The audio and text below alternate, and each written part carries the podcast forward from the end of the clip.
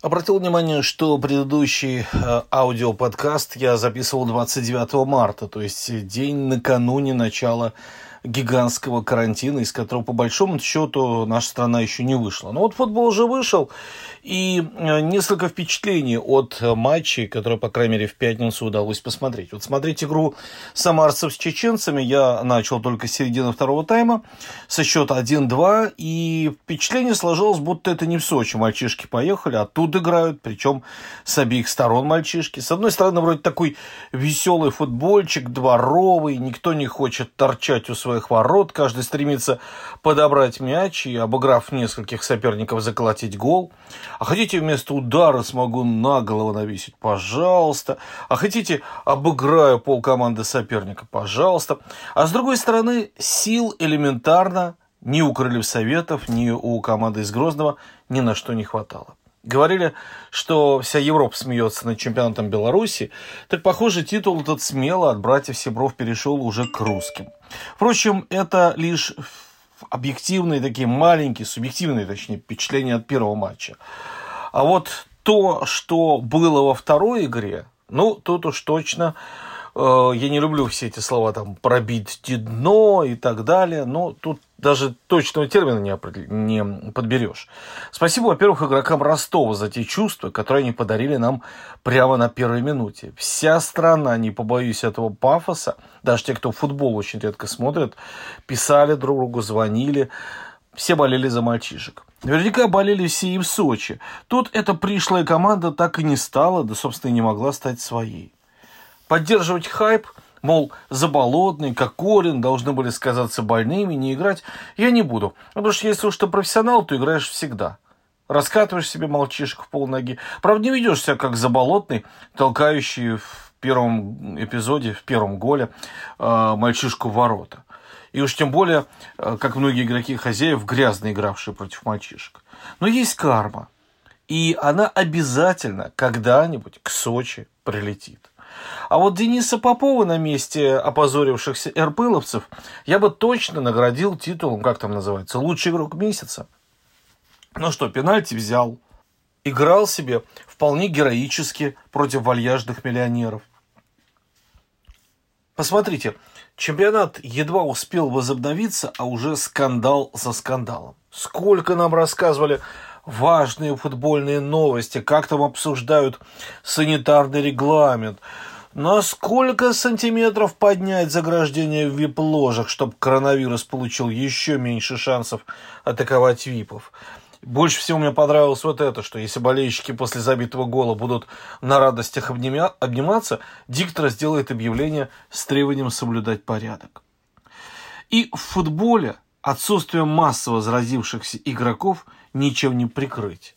Это у магазина можно там ленточки повесить, э, сдается в аренду и так далее, у разорившегося магазина. Ну а в Сочи полетела команда из Ростова 3-4 годов рождения. 16-17-летние накануне срочно подписывали профессиональные контракты. РПЛ делала вид, что так и должно быть, что это не она криво составила регламент, что все в порядке. Все уже отшутились, что если бы в Сочи летел «Зенит», то клуб, послушно поставляющий очки Питеру, э, принял бы совсем иное решение. Ну, по крайней мере, матч точно сразу бы спокойно перенесли. Но кто на себя ответственность берет за то, что посылает необученных, по большому счету там только в зуме тренировавшихся с марта детей играть против профессионалов, да еще и в регион весьма, скажем так, нечистый с точки зрения сегодняшней инфекции. Кивание на искусственный и мертворожденный ФК Сочи. Помните, как в ноябре команда сидела в лазарете из-за обычной для здешних нечистот диареи и попросила перенести игру, в чем клуб «Одноклассник» Оренбург ей, конечно, пошел навстречу.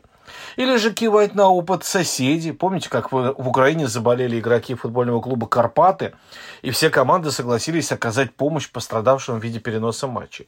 Вот все это не имеет никакого значения. Потому что есть справедливость, а есть регламент.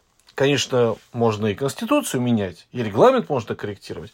Но регламент на то и пишется, чтобы в данный момент его соблюдать. А в регламенте есть только одно «но». На перенос должны согласиться обе команды. Но кто-то просчитывает варианты. Лучше бы, конечно, не лететь и получить 0-3 техническое поражение. Но с другой стороны, если два раза получаешь технарь, а у Ростова на эти 14 дней приходится не два даже, а три матча, тогда по этому же регламенту ты должен сниматься с чемпионата. Лучше всего задать вопрос РПЛ о прозрачности всего происходящего. Матч в пятницу. Нам сообщили обо всем э, в четверг или даже в среду. А заявление от Ростова пришло в понедельник. Сообщили всем, повторюсь, в среду под вечер. А что делали в течение такого количества времени? Думали, как скрыть или что? Так что хотелось бы пояснений. Итак, шесть игроков Ростова больны. Это пол команды. Все футбольные власти теперь э, разрешат заявлять кого угодно, откуда угодно. Но вот выяснилось, что контактировало с этой шестеркой 42 человека из 50. Веры нет и этим цифрам, а 8 что, забыли на сбор приехать или что. Всю команду отстраняем от игр на две недели. А регламент требует, берите молодежь, берите кого угодно. Но часть молодежи тоже контактировала с командой, значит, надо брать ходить по школам, спортшколам собирать, по интернатам. В данном случае взяли из академии полную команду. Не так давно все веселились, э, когда обсуждали бразильскую программу для гаджетов, аренда вратаря. Вот как Uber ищет ближайшего водителя, готов отвезти тебя из точки А в точку Б. Как Тиндер ищет тебе на вечер девушку. Вот, не знаю, как там опции какие прописываются. У вратаря никто не хочет, вот команда, желающая поиграть в футбол, находит вратаря по нужному тарифу массовая уберизация населения дошла и до футбола. Но мало кто из нас задумывался, что это произойдет так быстро у нас в родимом чемпионате. Любимый комментатор советского болельщика Николай Озеров часто повторял, гол, которым все восхищаются, это всегда результат чьей-то ошибки, по-другому не бывает. Вот скажите, пожалуйста, а Ростов собрался только на этой неделе? Я сейчас не о мальчишках, я о взрослой команде Ростов, которая должна была принимать решение. Он что, только вчера вышел э, первый раз на сборы и для порядка протестировался? Вообще-то все со второй половины мая тренируются и тестируются постоянно. И если вдруг только на этой неделе вылезло, что шестеро подцепили заразу, это говорит только об одном. У вас в команде непорядок. Где-то нарушали режим, то ли коллективно, то ли индивидуально, но вот точно пустили все все на самотек. Вот нам рассказывали, все закроются по базам, даже доставка продуктов будет через экспедитора, который проходит через дезинфицирующий тоннель, нам эти туннели показывали. 50 человек ни с кем не будут пересекаться, только автобус, база, стадион. А теперь выясняется, что это не требование, а только рекомендация в регламенте. Рекомендация сидеть на базе. Да? И тут никто не проводит расследование. Ладно бы это был единичный случай. А тут помните историю, как мы случайно узнали, что ТДСК не прошел карантин. Если бы не история о его скандале с Аязом Гулеевым, никто бы не узнал. Тоже никаких расследований. Потом Николич в Локомотив пролетел. И тоже не сидел 14-дневный карантин. И тоже все об этом знают. Ну, в общем, даже не это главное. А главный второй тезис, я об этом писал в статье на этой неделе и хочу повториться.